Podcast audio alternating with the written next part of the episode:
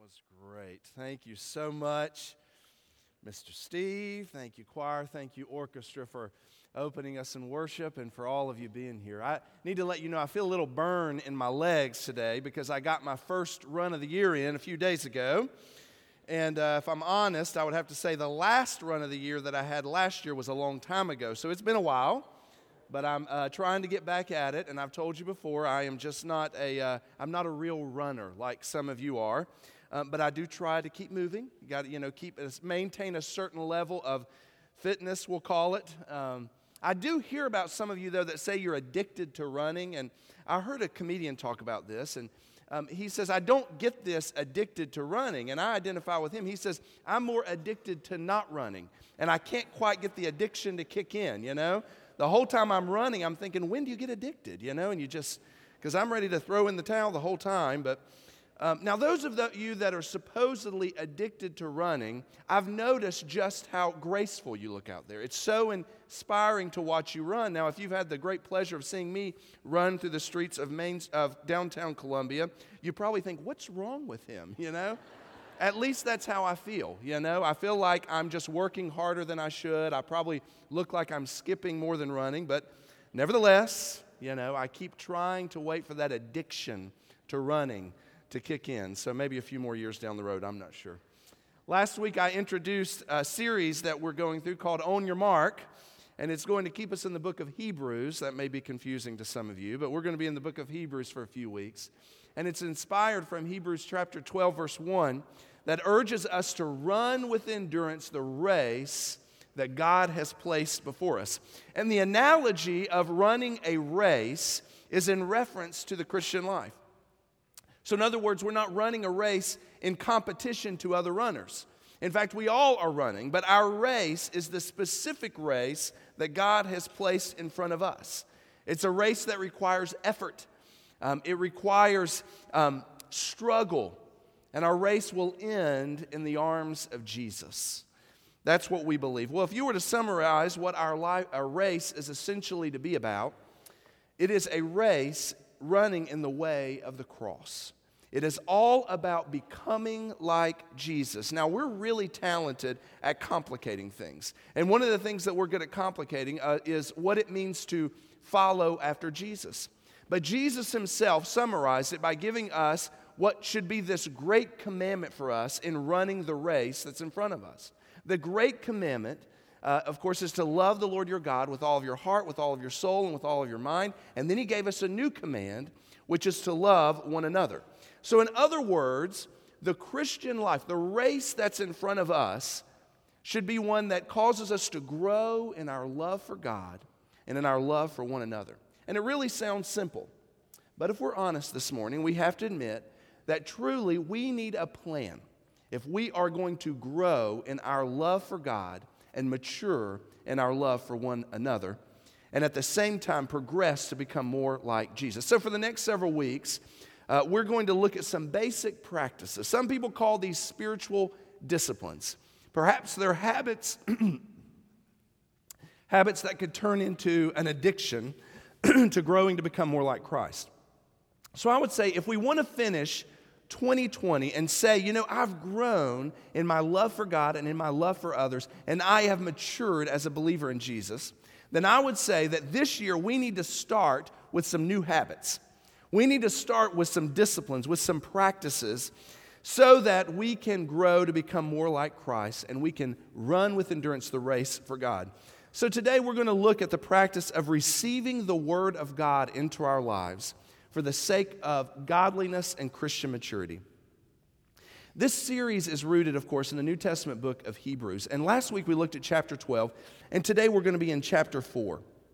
And in chapter 4, the writer gives an illustration about some people who were only partially following what we might call the way of the cross. They did not fully believe, which is to say they did not believe. They had not entered into what the writer calls God's rest, or the rest of God. And the chapter, what I think really underscores in those first 11 verses, is the big temptation towards self-dependence, relying on myself. The people were not fully leaning on the gospel for salvation. They thought that they could earn it, that they could work towards it. And the illustration is that God rested from his work on the seventh day. In the same way, we also must rest, because our work will not accomplish for us the goal of salvation. But that's what the people depended on. They were depending on themselves for salvation, for wisdom, for direction. And so the writer points them to the only perfect guide that's available. And so look with me at Hebrews 4, and I'm going to read to you verses 12 and 13. For the word of God is living and active and sharper than any two-edged sword, and piercing as far as the division of soul and spirit, of both joints and marrow, and able to judge the thoughts and intentions of the heart. And there is no creature hidden from his sight, but all things are open and laid bare to the eyes of him with whom we have to do. So what we see in this passage is that God's word is active, it's alive, and it's able to get below the surface of our lives to discern what's really happening within our hearts. So as we consider the race that's before us and how we're to run it with endurance and to grow in love and in Christian maturity, these two verses of Scripture remind us the most transforming practice of spiritual growth available to us is the regular intake of God's Word. So let's look at God's Word in light of Hebrews 4, verses 12 through 13, focusing on how we can discipline ourselves with habits of regular intake of Scripture. And so we're going to begin by looking at the first part of verse 12, which says, "For the Word of God is living and active." So we're talking, first of all, about the Word of God. Now, many of you will recognize that this is translated from the Greek word logos. That's where we get the word. John, the Apostle John, in his gospel opens up the gospel of John with that word. He says, "In the beginning was the Logos. In the beginning was the Word." And when he writes that verse, what he means is, in the beginning was Jesus.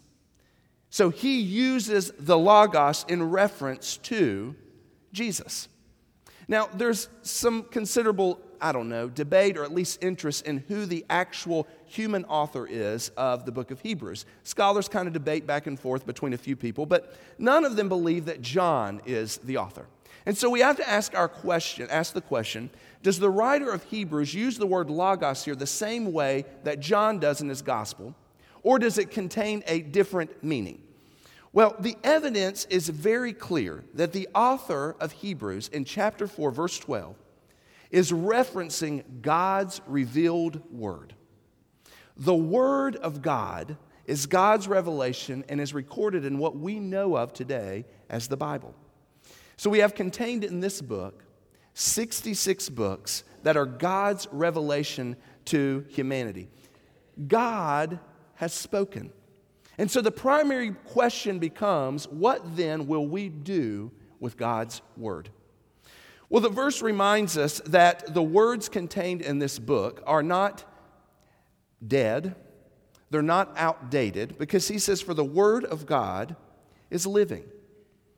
Now, there's a political debate, I would say, in our culture about the nature of our governing documents, specifically the Constitution.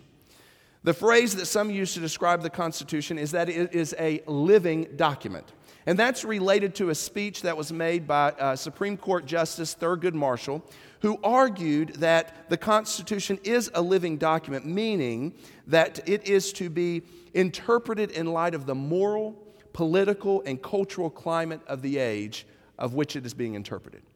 So that means we ask the question, does Hebrews 4:12, when it says that the Word of God is living, does that mean that it's the way we interpret it should change with the age that we live in?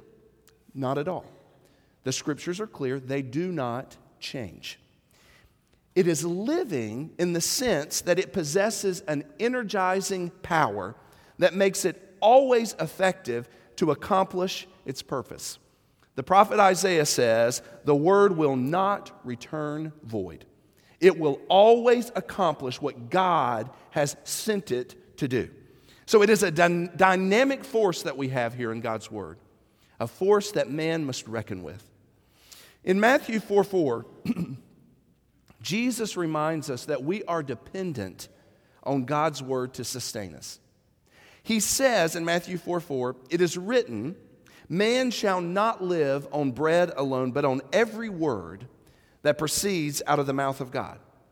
So God's word is living, and God's word causes things to happen. Secondly, he says, the word of God is living and active. What that means is it brings energy. It's not something that you passively hear and then ignore. It actively works in our life. God's word is at work within our lives. It changes us, and it sends us or commissions us into action for the Lord. And so the point here is God's word that spoke the word into existence is the same word that can change your life today.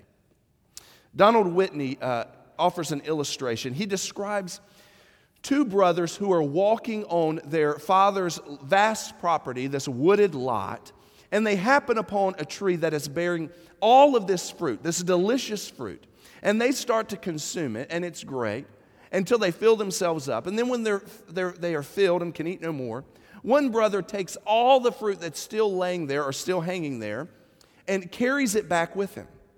But the second brother instead digs up the tree and carries it back to his home where he plants it. And it flourishes there. And it produces fruit, so that when the one brother has run out of fruit, this brother continues to have fruit bearing on this tree that he's planted there. Well, the Bible is like the fruit-bearing tree in the story. Too many people try to survive upon a few nuggets that they find along the way and just carry with them. But the scriptures, the word of God, is meant to bear fruit in your life on a regular basis. So in order to run the race marked out in front of you, you need to intentionally plant the word of God in your life so it can bear fruit and it can accomplish God's good purpose that he sent it out to do in your life. God's word will change your life. So in 2020, I want to challenge you, and I'll put myself in the same boat, to develop habits for the regular intake of Scripture. Now, you know, there's several ways we receive the Word of God into our lives. First of all, the intake of God's Word occurs through hearing. In Romans 10, verse 17, it says, "So faith comes from hearing, and hearing by the Word of Christ." So here at First Baptist Church, we prioritize the proclamation of God's Word. If we do not ask people to gather to see if Wes has anything good to say today. Because I can assure you, I don't. You know, y'all could come up with things just as good as I can. What I do have, though, is every good thing that's contained within this scripture. And so that's where the message is to come from. It's built upon God's word, the text of this book. Now, hearing is the easiest way for us to receive God's word into our lives. But it still takes discipline. Because I know there are plenty of distractions. There's plenty of reasons not to gather to hear the word of God proclaimed. There's plenty of reasons to be distracted even when you're in here. You may be preoccupied before you walk in the doors, so you don't even hear the Word of God proclaimed. So the idea is that when you come to hear the Word of God, you should prepare yourself to receive it. And the goal is not just passive listening, because remember, the intake of God's Word is supposed to produce for us Christian maturity. It's to help us grow in love for God and for others. So just passive listening will not accomplish that in our lives. A second way we receive God's word is through reading. I want you to think about that for a second. You can read God's word. That is amazing. Now, this has not always been the case throughout history. And in fact, it's not the case for many believers living in the world today. They cannot read God's word like you can. So if you can read, if you can write, that's a blessing. I mean, literacy is a true blessing. I'm sure you can think of many reasons why you're glad that you can read, why you're glad that you can write. But if you are a believer in Jesus Christ, chief among those is the fact you can read God's word. Not only that, you have incredible access to it. Unlike any other generation that's ever lived, at just the touch of a finger, you can pull up the Word of God in your preferred translation. So the question is this: does your ability to read and the access that you have to God's Word correlate with the amount of time you commit to reading this book. It should. If reading God's Word has the ability to help you mature in love and to grow in Christ-likeness, there's no good reason that you should not be regularly reading the Scriptures. So I challenge you to practice the habit of reading God's Word in 2020. And you might say, well, Wes, how often do I need to do that? So let me ask you a question. How often do you have problems? How frequently are you experiencing pressure in your life? How often are you tempted to sin? Daily. So I would say, for the believer maturing in faith, every day there should be time for God's Word in your life. The Word is God is living, it's active, and so make room for it in your life. A third way to practice Bible intake is by studying. The difference between reading and studying is a pen, right? So we're able to mark, we're able to write down, to take notes. When you're studying, that's what God's Word, that's what you do. I want to give you an example from the Old Testament figure Ezra. In Ezra 7, verse 10, it says, "For Ezra had set his heart to study the law of the Lord and to practice it, and to teach his statutes and ordinances in Israel." So before he taught the word of God for the people, before he put it into practice, Ezra devoted himself to studying the word. So follow Ezra's example by disciplining yourself to study the Bible. That's what Sunday school is for. That's what Bible studies are for. The truth is, that's what your personal time with God's Word should do. It provides you time to study. Fourth, the psalmist says in Psalm 119, verse 11, "Your word I have treasured in my heart, that I may not sin against you." Many of you remember that to say, "Thy word have I hidden in my heart." The idea is memorization.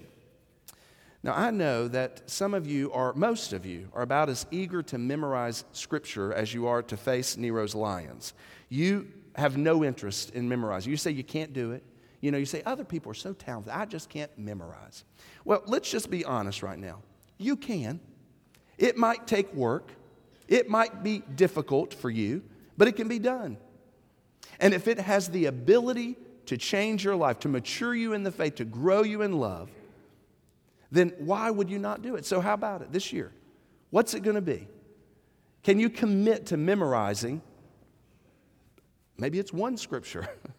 Hopefully it's a little more than that. A fifth way to receive God's Word is through meditation. Now, that may sound like a practice that they do in other religions, and you think, I don't know that Christians meditate. Well, it really is a biblical practice. Meditation is deep thinking on the truths and spiritual realities found in the Scripture. So more than hearing, more than reading, more than studying, more than memorizing, I'm pulling nuggets out that I am dwelling on all day. That's helping me to mature. That I'm saying, I wonder how I can, what this means for me in this moment. Now, some of you would say, Wes, I don't really know how to meditate. You're going to have to help me there. Do you know how to worry? Worry is meditation. It's just you're meditating on the wrong things, right? So if you can worry, you can meditate. You just take those positive truths out of God's Word and you start to dwell on them. Let that become what you're obsessed about today. God's Word is living and active, which means it should be a living and active part of our lives. So God's Word is next described in Hebrews 12 as sharp. He says, "For the Word of God is living and active and sharper than any two-edged sword, and piercing as far as the division of soul and spirit, of both joints and marrow." To call God's Word sharp means that it should not be taken lightly. When you pick up the knife, when you pick up the sword, when you pick up the scissors, you're careful how you hold them. It's the same way with God's Word. In fact, it's sharp like a sword, meaning that it can be used to defend and it can be used to go on the offensive. We know that Jesus famously used the Word as a sword whenever he was doing battle with the devil in temptation.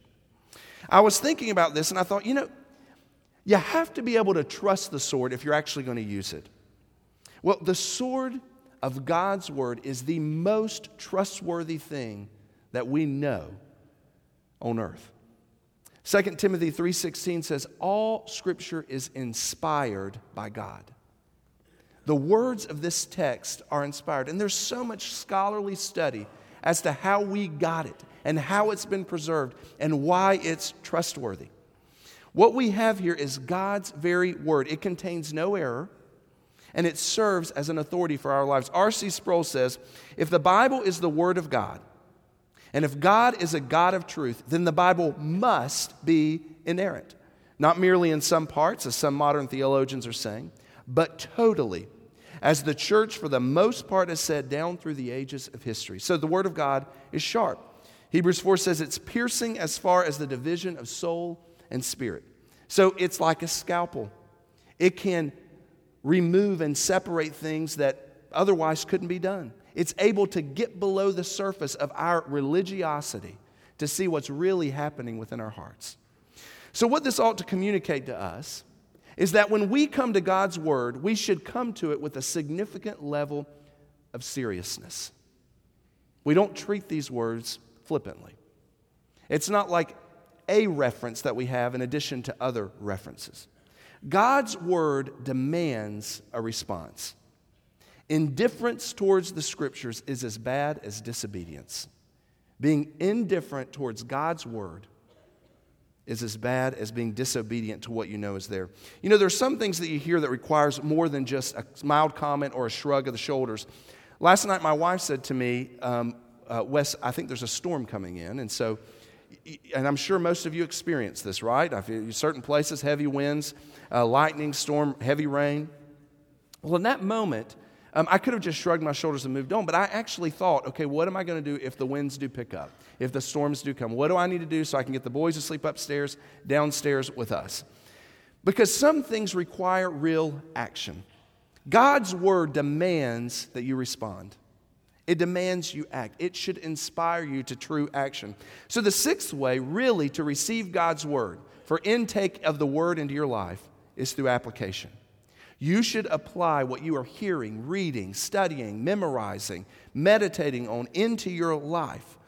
James writes in chapter 1, verse 22, but prove yourself doers of the word and not merely hearers who delude themselves.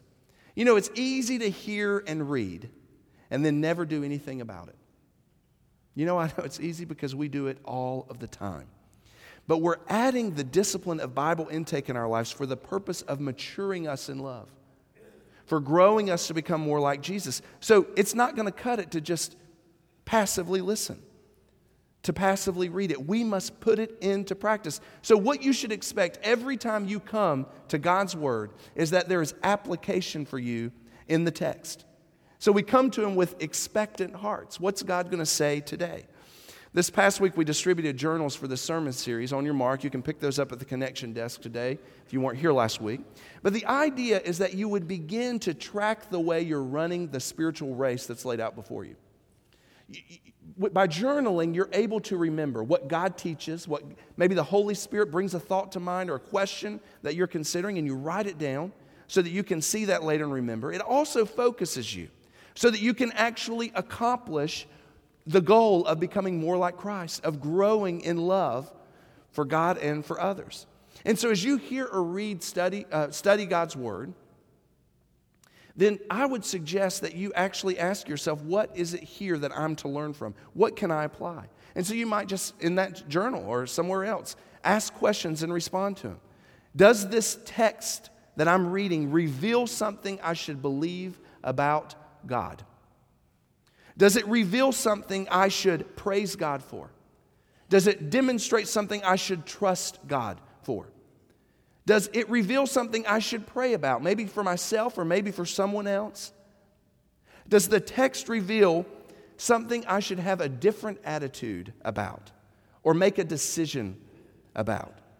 Does it reveal something that I should do for the sake of Jesus?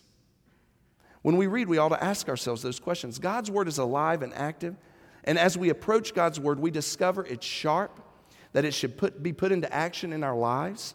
And the other thing we discover is that God's word is discerning. The end of verse 12, able to judge the thoughts and intentions of the heart. So God's word is not just two-dimensional words on a page. It is a discerning force They can reveal to us what's truly going on in our hearts. It says it judges the thoughts and intentions. In other words, most people see what you do, but the Word of God can see behind that and see the motive, or help you to recognize the motive or the thoughts or what's led you in that direction. And you think, well, how far-reaching is the discernment of God's Word? Look at verse 13. There is no creature hidden from His sight, but all things are open and laid bare to the eyes of Him with whom we have to do. So the Word of God exposes us to God. It divides what is thought of initially as indivisible, and it brings to the surface those things we think are covered up, and God sees us. All things are open before Him. So the regular intake of God's Word will reveal or uncover our true thoughts, our true intentions. When I was in college, I was really struggling with what I was going to do when I graduated, and I'm sure some of y'all have been there before, and thinking, what's going to happen? I just want to honor the Lord with my life. I just want to follow Him. So I began to meditate on Matthew 6:33. But seek first God's kingdom and His righteousness, and then all these things will be added unto you. And so I would meditate on it. I would pray through that. God, I just want to seek You first. I just want to seek Your kingdom. And I knew that all those things I was concerned about would be added to my life in doing so. And what I realized, though, after weeks and months of dwelling and meditating on that verse, is God began to expose what was below the surface of my heart. Rather than God and His kingdom, I was simply seeking all these things. I wanted the blessing. I wanted the provision. I didn't just want God. I didn't just want His kingdom. Well, it hit me like a ton of bricks. And so, of course, I come to the Lord in confession, and I start to adjust my thinking, because that's what God's Word does. It reveals what's going on in your heart. God's Word causes you to come clean before the Lord, because you recognize He sees below the surface. God sees you today. God sees you. He sees your failures and your weaknesses. He knows about your flaws and your struggles, and guess what? He's not repelled. In fact, He wants a relationship with you. He looks on you with love. He loved you so much, He sent His Son, Jesus, so that you might be able to be in relationship with Him as your Heavenly Father and you as His beloved child. God, if He sees you right now, and He desires for you to believe and receive Jesus so that you might be in relationship with Him, would you be willing to do that today? If God's speaking to your heart. Living in relationship with God includes maturing in love and growing to become like Christ through His Word. The regular intake of the Scripture will assist you to become more like Jesus, to grow in love for God and for others. If you're a follower of Jesus, I want to ask you to seriously take steps here at the beginning of the year to develop new habits so that you're regularly receiving the Word of God in your life on a daily basis. I mentioned several ways to do that, but let's just start with reading. If you're not reading God's Word, and listen, you don't have to go from 0 to 60 overnight. It could just be for a few minutes a day where you're receiving the Word into your life. It's something we can all do. First thing you have to do is you have to make time. I know there's plenty of other things to distract you and to occupy your time, but if God's Word's important, can you mark it down? I would suggest you do it the same time every day. That's how you develop a habit, right? Eventually, maybe it'll become an addiction to study or read God's Word. So first, find time. Second thing is find a plan. Because I know it can be overwhelming to sit down with this and say, well, what do I read? Where do I read? How do I read through it? Well, there's all kinds of plans available online, through apps. We'll make sure they're in the office and online, so that if you want a plan to know, I want to start today and I want to begin reading through the Bible, then you can commit to do that. And the truth is, minutes a day will only take you several months, and you'll make it through the whole thing, because that's all it takes to read through the Scripture. Third thing I would ask you to do is every time you sit down with God's Word, ask yourself, what's one thing I'm to take away? Maybe you jot it down in the journal, something you can take away that you can say, I want to put this into practice. Sometimes, though, you can feel guilty when you hear a message like this. You can say, once again, I thought last year I was going to do this, and I didn't do it again. Well, Paul really helps us out on this. He says in Philippians 3, forgetting what lies behind and reaching forward towards what lies ahead. When you run a race, you've got to keep your eyes in front of you. Forget yesterday. Forget last year. But say, this year, this is what I'm going to do. What's your next step? Discipline without direction is drudgery. But the spiritual disciplines are never drudgery. as long as we practice them with the real goal of godliness in our lives. And the most transforming practice available to us is the discipline of the intake of God's Word. Heavenly Father, we thank you for the true gift of your Word. God, that it is useful to us. It's alive and active, God, and we just pray that you would unleash it in our hearts to help us to grow, to become more like you, to mature in love, and to seek you all the days of our life. Father, we pray that in this moment you would just speak to hearts. Lord, may we respond to you. It's in Jesus' name we pray. Amen. If God is speaking to you today and you need to respond, we're having an invitation. I'll be down front. Perhaps it's to join the church, follow in believers' baptism, respond to Jesus. Maybe it's to make some other commitment. Whatever it is, if God's speaking to your heart, would you respond? I'm going to invite you to stand. As you stand, our choir will sing, and you respond.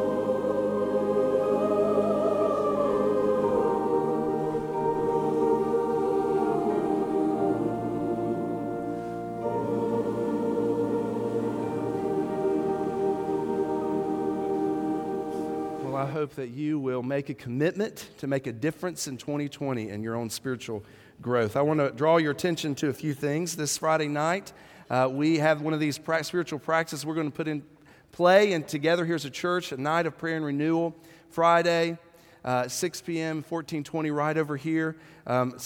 Richard told me to tell you dinner's provided, and you don't got to bring money for it, okay? So they'll feed you as long as you'll come pray. So that's Friday night, and I hope that you'll join us there for that.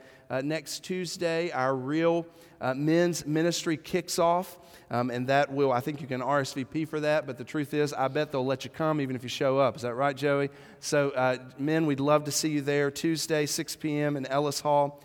Also, we have an outreach here at our church in the public schools, and specifically at the Good News Club at Meadowfield Elementary. And I know that Carol Elliott would love to hear from some of you who are interested in serving to bring the gospel. And I I've shared plenty of times. That is just one of the things that is near and dear to my heart. I taught in that Good News Club for a couple years, and it's a great place to serve. There's information in the bulletin if you just look there. Also, we are starting our Saving Your Marriage Before It Starts class. This is for newlyweds or nearly wed engaged couples, and it's a 7-week course that's held on Sunday mornings. And so some of you are here, but you may know somebody who needs to sign up for that. It's a free class, but it's a great Bible study. And they really also, it's really a study of relationships as well. So you're going to want to encourage people to be there and be a part of that. There's information in the bulletin about that. Also, this coming Wednesday in the South Carolina Senate, over at the State House, there is a rally for a specific bill that's coming before the Senate, the Heartbeat Bill, which is to deal with issues of pro-life. It's a bill that the governor is committed to sign, the attorney general is committed to defend, and the House has passed an overwhelming majority, and they just want to see the Senate respond to it. Would encourage you, there'll probably be details that you can find out about how you can be a part of that, but you pray for that. especially as the legislature comes into session. Also, we're so glad to have our college students back after their Christmas break, and there is lunch and Bible study for you over in 1420, so I hope you'll join them over there. If you don't know where that is, you just stop by the connection desk, and they'll help you make your way over there. I'm glad to see you. I got through all those announcements, and I'm still standing, so... But we're so thrilled you're here. And I just really want to encourage you this week. You ask yourself, how can I put into practice what God's been doing in my heart? I invite you to stand. I'll pray our benediction. We'll be dismissed. Jesus, have your way with us. Have your way with us. May we respond and follow you more diligently. It's in Christ's name that we pray.